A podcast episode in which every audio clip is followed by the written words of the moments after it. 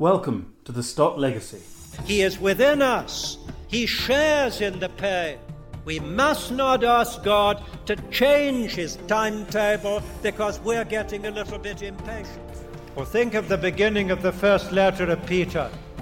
John Stott was born on 27th of April 1921, and in this, the centenary year of his birth, we're meeting different people around the world who either knew him or who were influenced by him. Please join me, Mark Meynell, as month by month we explore different aspects of the extraordinary life, ministry, and legacy of Uncle John.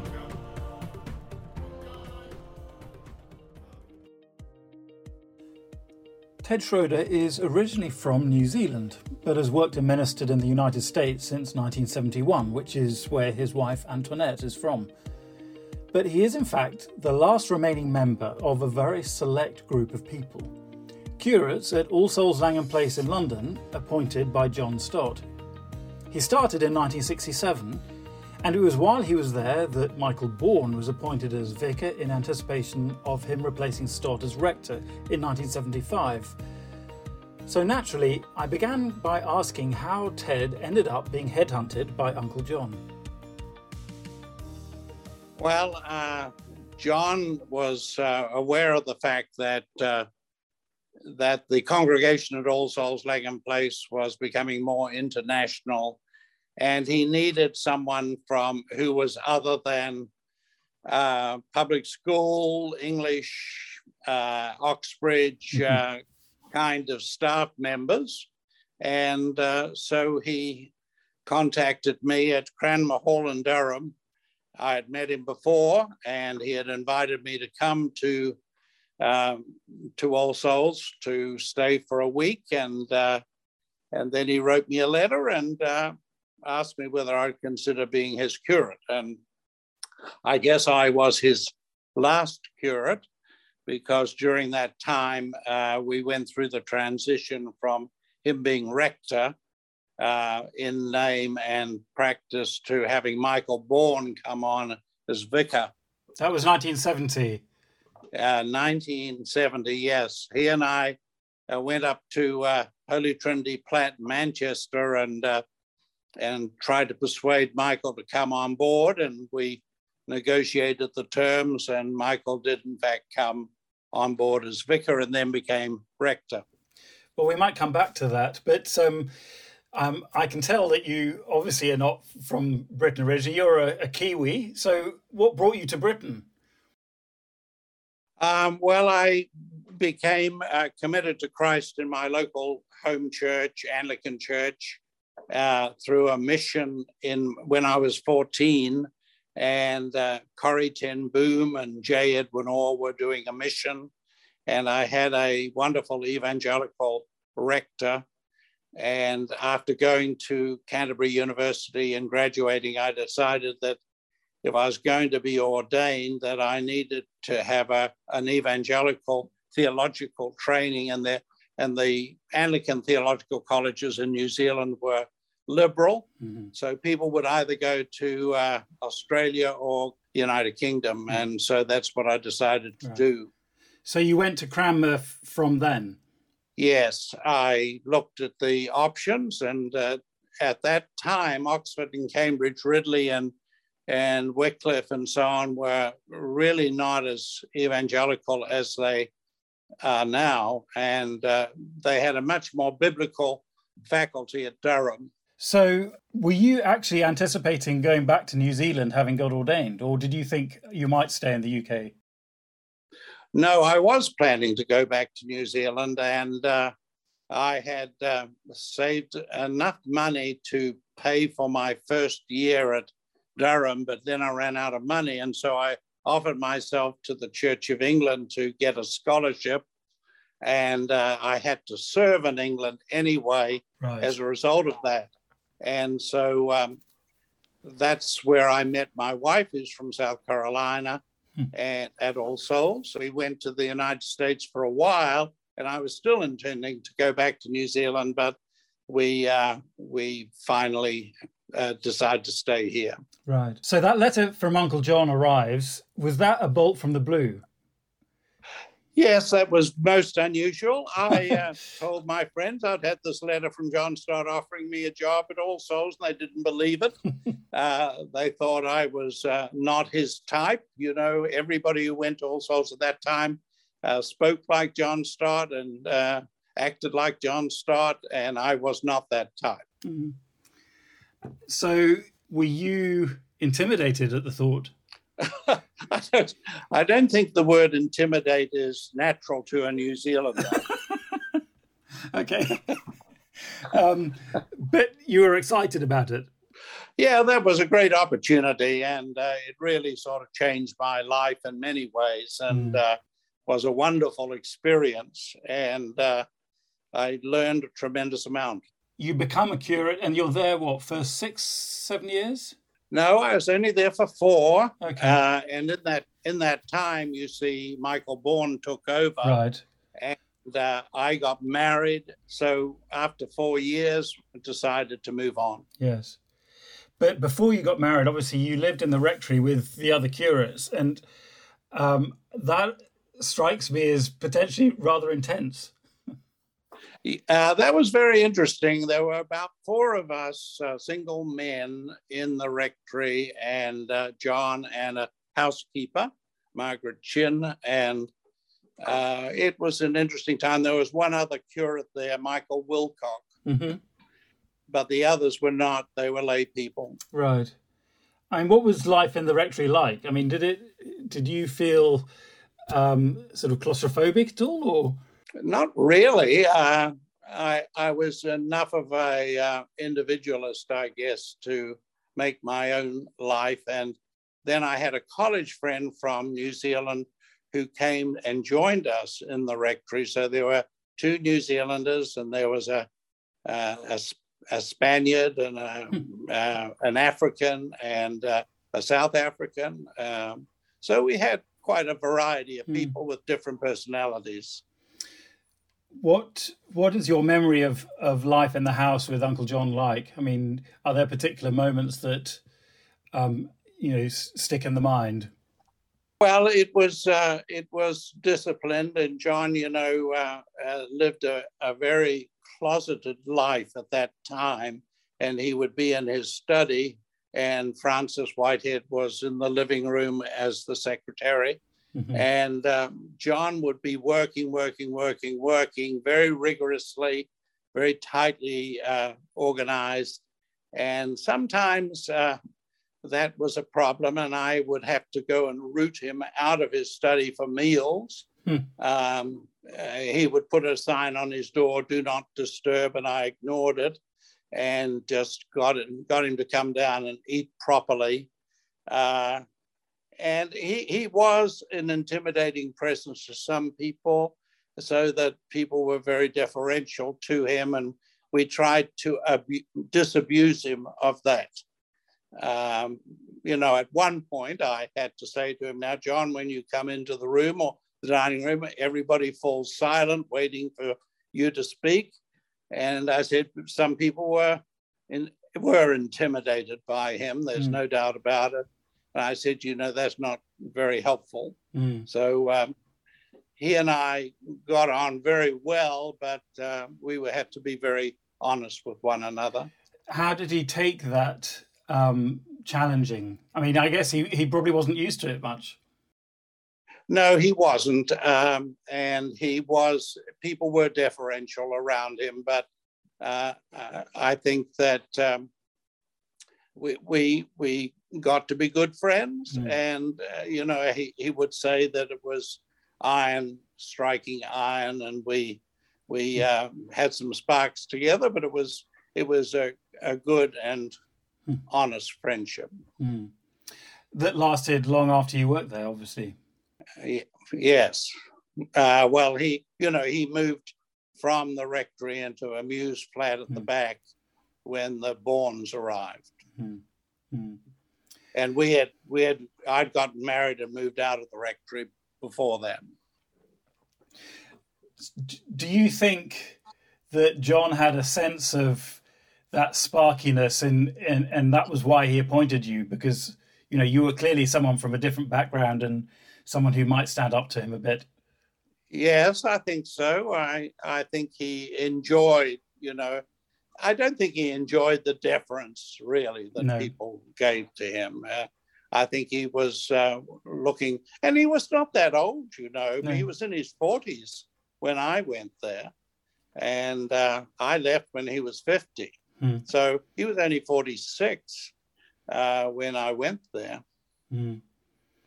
Why do you think people were deferential? Was that just the the the era that people were to the vicar and that kind of thing, or was there something about him? Yeah, well, it was the 1960s, and uh, it was still uh, a buttoned-up culture. I think there was uh, a tremendous amount of of sense of class mm. that still existed. Yes. Doesn't exist anymore, but you know, at that time, it was uh, it was very much a um, um, a stratified society where you had very wealthy and aristocratic people, and mm. uh, you had interesting uh, rebels, but uh, it was it, it, it was a different era mm. to mm. now. Yes, I, I wonder though um, how you must have encountered that coming from New Zealand to begin with, and I guess encountering it in Durham a little bit, but then in London. Did did did that trouble you? Um, no, uh, it's hard to uh, think back to those days, I guess. But I remember when I was at Durham, uh, I questioned uh, one of the examiners, uh, and uh, I felt that some they had marked my paper down mm-hmm. too much, and I asked for a recount. and I remember being summoned to Professor Hughie Turner's uh, lodge in uh, the Cathedral Close, mm-hmm. you know, and uh, he's saying, This is amazing that you should ask for a recount. and uh, I said, Well, it was normal practice in New Zealand. Right. the New Zealand culture was Jack is as good as his master. Mm-hmm. And the, the it was a very equalitarian society nobody could have take airs. In fact, it was the opposite. You know, you may have heard of the tall copies, uh, yes. poppies syndrome, where anybody who tried to be better than somebody else mm. was cut down. It's largely forgotten now, but the 1960s was, of course, a turbulent time to be involved in Christian ministry. Ted was at the sharp end of things doing university student work in London so, with the Vietnam War and the Cold War going on in the background, all kinds of different challenges to the gospel were being presented. He especially remembers regular encounters with communist and Maoist students at the London colleges. At that time, we had in 1968, you know, all the student revolts. Mm. And we had the uh, Prague Spring, mm-hmm. where Dubček allowed people to come out of Czechoslovakia. And we housed a lot of Czechoslovakian students uh, at All Souls because we were they were wondering whether they would go back and never be able to get out again mm. when the Warsaw Pact came into their country, mm. um, or whether they should stay away. But if they stayed out of Czechoslovakia, they, they couldn't go home or see their families again. Yes. yes. So all that was going on. Yes, I mean, very, as you say, is tumultuous, uh, extraordinary period. And I guess this is perhaps um, the important background to. Um, I know it's described in Timothy Dudley Smith's biography of, of John Stott, but you challenging him with his um, preaching application. Yes, yes. There was that famous incident when he preached a sermon and we walked out together and I said to him, So what? Yeah. And uh, that caused, uh, you know, quite a lot of uh, soul searching. Did, do you remember what he said immediately after you asked it? Uh, no, I think he, he was a little stunned mm-hmm. and he was uh, struggling at that point because um, the early uh, responses to his evangelistic preaching were not as fruitful. Mm. And I can remember him coming home uh, at, to the rectory after a guest service one Sunday night, and he was very depressed and discouraged and felt that there was um, little response. So, compared to what, what he'd experienced, say, in the 50s with missions? Yes, yeah. Uh, people were becoming more uh, hardened, I think, to the gospel, mm. and uh, or at least to his way of presenting it at that time.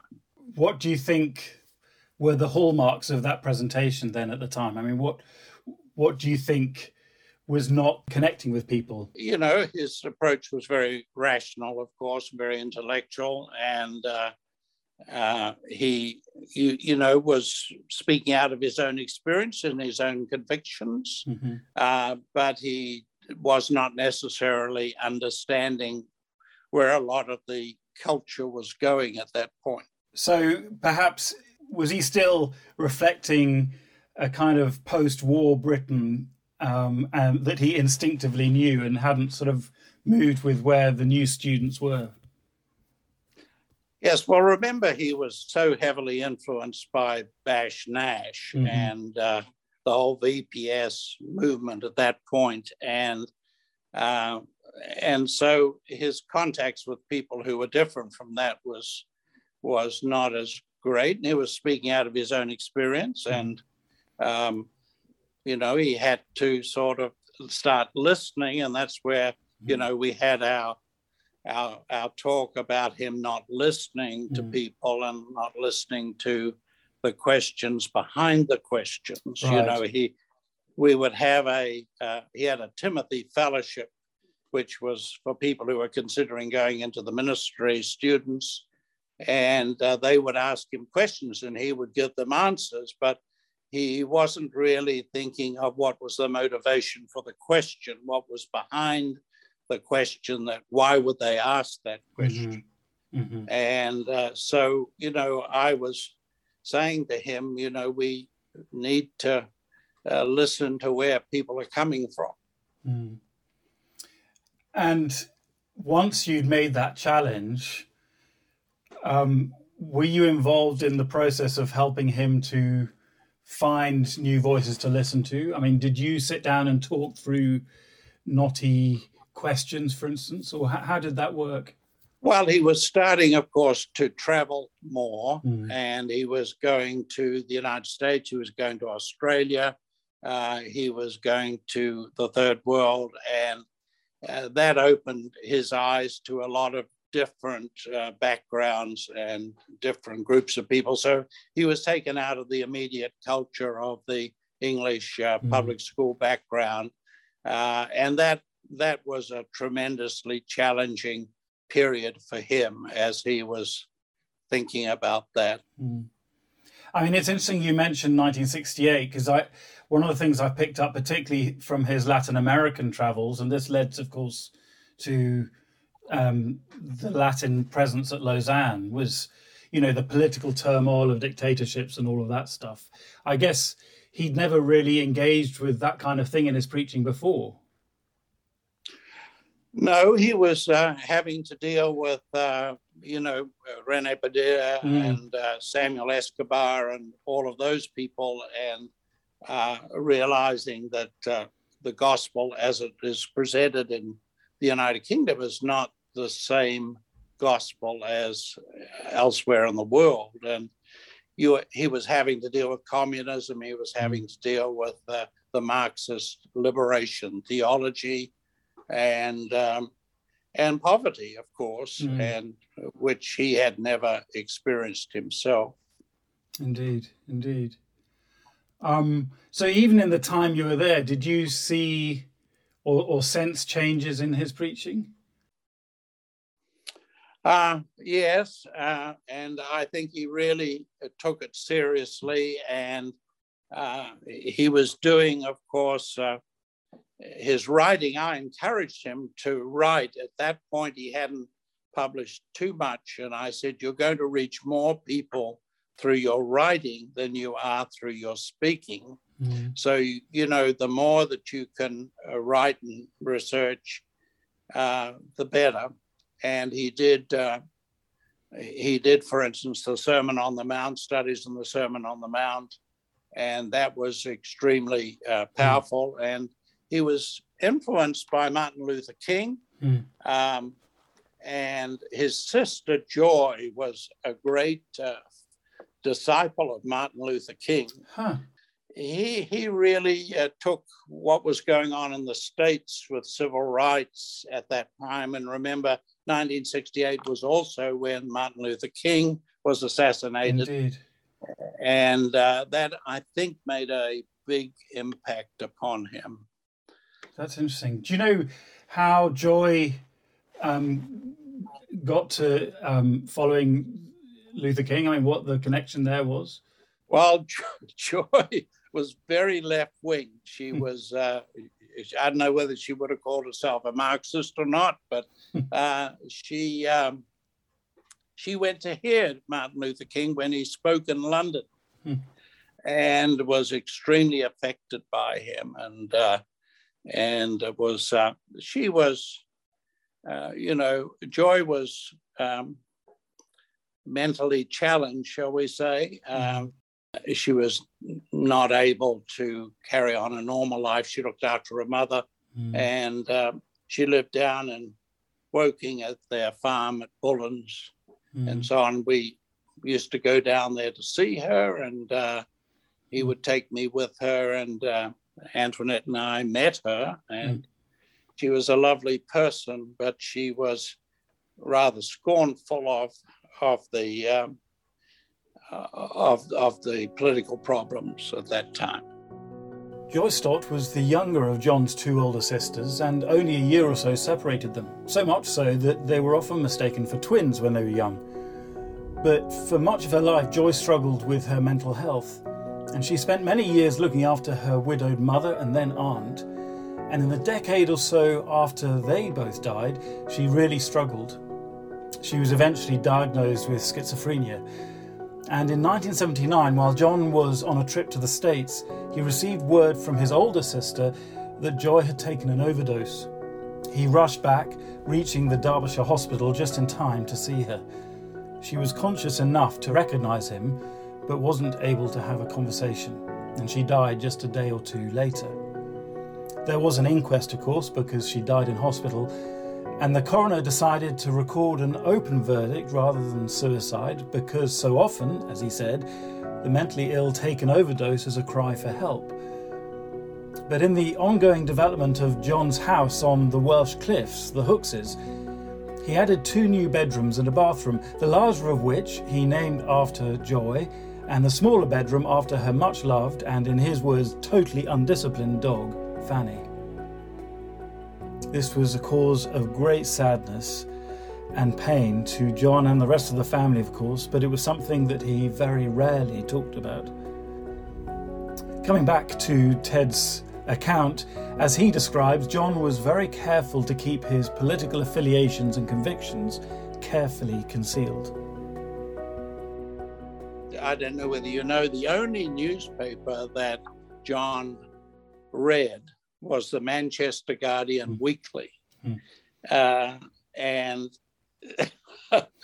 he, uh, you know, he never um, he never got involved politically in anything. I was a member of the Bow Group, uh, which was the, the, sort of progressive think tank of the Conservative Party. Mm. Um, and uh, he was always interested in what we were doing but um, he uh, he had an interesting relationship with his member of parliament, hmm. who was Quintin Hogg, ah. who became Lord Hailsham, and he was the Lord Chancellor. And I invited uh, Quintin Hogg to come and speak at All Souls one Sunday night uh, before a general election. And uh, it was fascinating to see John's uh, uh, relationship to Quintin Hogg. Uh, he sort of uh, was amused, I think, by politicians. Hmm. Um, he was a good friend of Michael Allison, who was a hmm. Conservative MP. Yes. Um, so he had a wide range of contacts, but he uh, he would never come out with a political uh, involvement or statement, which uh, mm. is uh, it, it, he would be amused, I think, by uh, some of his disciples who uh, have become political activists. Uh, he would never have done that.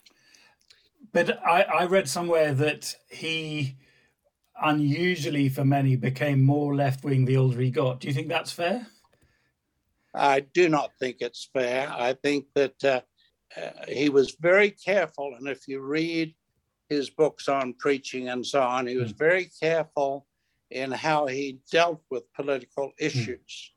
And he said, You've got to be very, very careful not to think that you have the right answer, as it were, to some of those political problems when people in your congregation may differ from you. Mm. And uh, he never blamed other people for the world's problems, but um, he he really concentrated on uh, the sinfulness of humanity, and that we're all responsible for what is going on in our societies.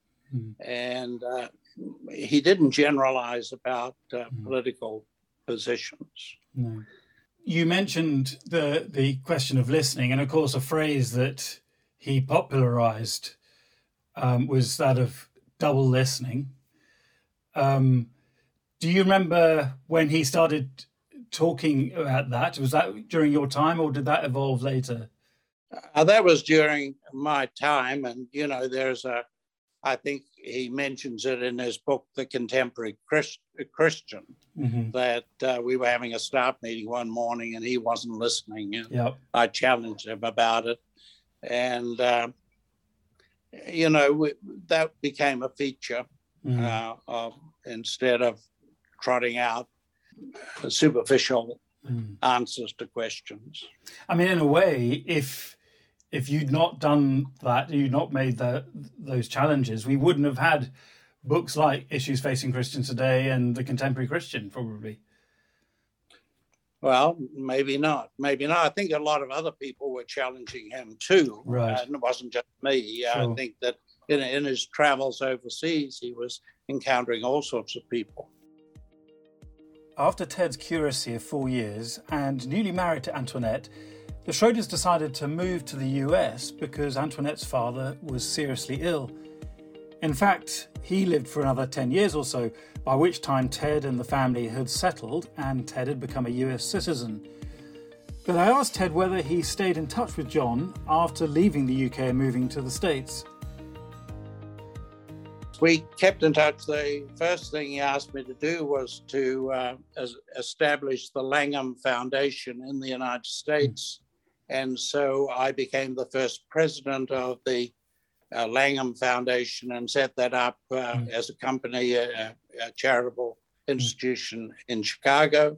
Mm. And uh, uh, we kept in that. And then, of course, he came to visit. He preached for me at uh, in Massachusetts and Florida and mm. Texas. So we just kept in touch. And then uh, we would return to the UK regularly and we would go down to the Hookses or mm or see him in London mm. um, many times. Mm. You've uh, been working on a project in the last couple of years or so, um, looking at distilling his writing and thinking. Just t- tell us a bit about that that project. Well, I was aware of the fact that you know several biographies had come out on him, and uh, he uh, and as Timothy Dudley Smith said, uh, you know, there had been no systematic theology of John's teaching um, written, and you know, I thought to myself, well, someone needs to do that. Mm. Someone needs to do a theology of John Stott. Mm. Uh, there were books coming out on Karl Barth and Emil Brunner and you know, Jim Packer and all the others, why not a theology of John Stott? So I raised that with the uh, with uh, Chris Wright and, and Mark Hunt and others, and said, you know, is anybody working on this? And they said that there was nobody to their knowledge, although Tim Chester was writing something on his Christian life. And you came out with uh, his preacher's notebook, mm. and uh, and Christianity came out on his cornerstone articles in mm-hmm. Christianity Today, but there was nothing comprehensive. Mm. And so I had recently retired, and uh, three years ago, and decided that I would devote my time to see what I could come up with. Mm. And so I uh, decided to work uh, on rereading everything that he, I could find that he had written, hmm. which amounted to about 60 publications. And uh, it was uh, quite an eye opener to me because I had always benefited from his theological contribution, but uh, had not read everything that hmm. he had written. So I, I did that and I took notes and decided to um, divided into topics and uh, that would be a help to preachers and mm. teachers and lay people who are interested in him uh, to get a, a, a total mm. comprehensive understanding of his writings. Uh, mm. Now that it's done, of course, I can see that there are gaps, and I wished I'd spent some more time on some of them. But nevertheless, I didn't want it to be hmm. overwhelming, hmm. and so it's it is a summary. Sure, but you you say it was eye opening. What what particularly struck you? He really uh, was thorough in his mm. treatment of subjects. You know, he he left very few stones unturned, and he read the material. He looked at all sides of the issues that he was dealing with. He was very balanced in his interpretation, and he was fair in his criticism of people that he disagreed with. He had a courtesy uh, with his interlocutors, mm. I think, yes. and uh, and could be able to agree to disagree without being disagreeable. Uh, yes. And I think that's lacking in so many of recent writing about him that uh, hmm. um, I think you know people have become much more critical of people that they disagree with. Yes, there isn't a generous spirit in in, much supply these days. It feels. Yeah, there's a tendency to be very self-righteous and condemnatory of people whom they blame, you hmm. know, for being different from them. I was, uh, I think he would be amused by some recent criticism uh, that came out with a, a, book called Living Radical Discipleship by a writer who said he narrowed the scope of the gospel and salvation. Hmm. And uh, that he was, that John was trapped, he was theologically imprisoned hmm. in his cultural conditioning. Uh, Which is the last thing I would say about him, I would have thought. Yes, that, uh, that came out recently. Huh. And, you know, all of us are creatures of our of origins. We all have our perspectives uh, conditioned by our upbringing and privilege. Of course. Yes. I mean, but I think that one of the remarkable things is how willing he was to to subvert his own culture. Yes. Well, he was very aware of his own sinfulness. And, uh, you know, his the contrite spirit that he had uh, was, to me, uh, a little bit over the top, but I think that he uh, he was very much humbled uh, by his his own selfishness and sinfulness that he acknowledged, and um, he never had, I think, in a, a, a sort of a self-image that was that was uh, proud. Mm. Mm. Yes. So, in the years you've been in ministry in the states since, um, can you see how your curacy at All Souls was formative? I mean, can you see how you did things uh, or um, approaches that you had that were were shaped by your time with him? Well, he always challenged me to uh, take the scriptures seriously and to preach expositorily. And uh, not to look for praise or popularity, and his understanding of salvation was was um, comprehensive. It was not just a one-off deal. Mm. Um, he emphasizes the cost of following Christ. Um, you know his well-known A, B, C, and D of salvation. Admit you're a sinner, believe in Christ dying for you on the cross, but consider the cost. Mm of commitment to Christ before you make a decision. Uh, that's absent in a lot of evangelism in the States, you know, where people say, come and believe in Christ. You know, Christ is the answer. What's the question? Um, so he he helped me to uh, be um, honest, I think, about the gospel and its cost mm. and uh, and not seek to be self-serving mm. to uh, people in the congregation. Um, mm. He would not want you to seek popularity for its own sake, or or, yeah. or you know, he was always concerned about church life and Christianity being a mile wide and an inch deep. Mm. And uh, if you're not willing to teach and uh, teach in depth, you weren't really living up to your responsibilities. Yes. In summary, then, um, looking back, what what is the the thing you uh, appreciate most or or love John f- for the most?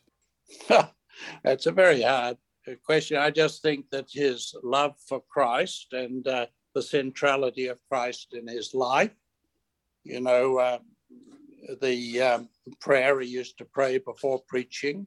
Mm. You know, you be your your written word, be your rule, your Holy Spirit, our teacher, your glory, our supreme concern. That that was his his focus in preaching and teaching. And uh, I mention at the end of my book that he gave me Arndt Gingrich uh, concordance um, when I was ordained, and he quoted 2 Timothy 2.15, present yourself to God as one approved, a worker who does not need to be ashamed and who correctly handles mm. uh, the word of truth. And I think that that uh, has been my mantra too mm.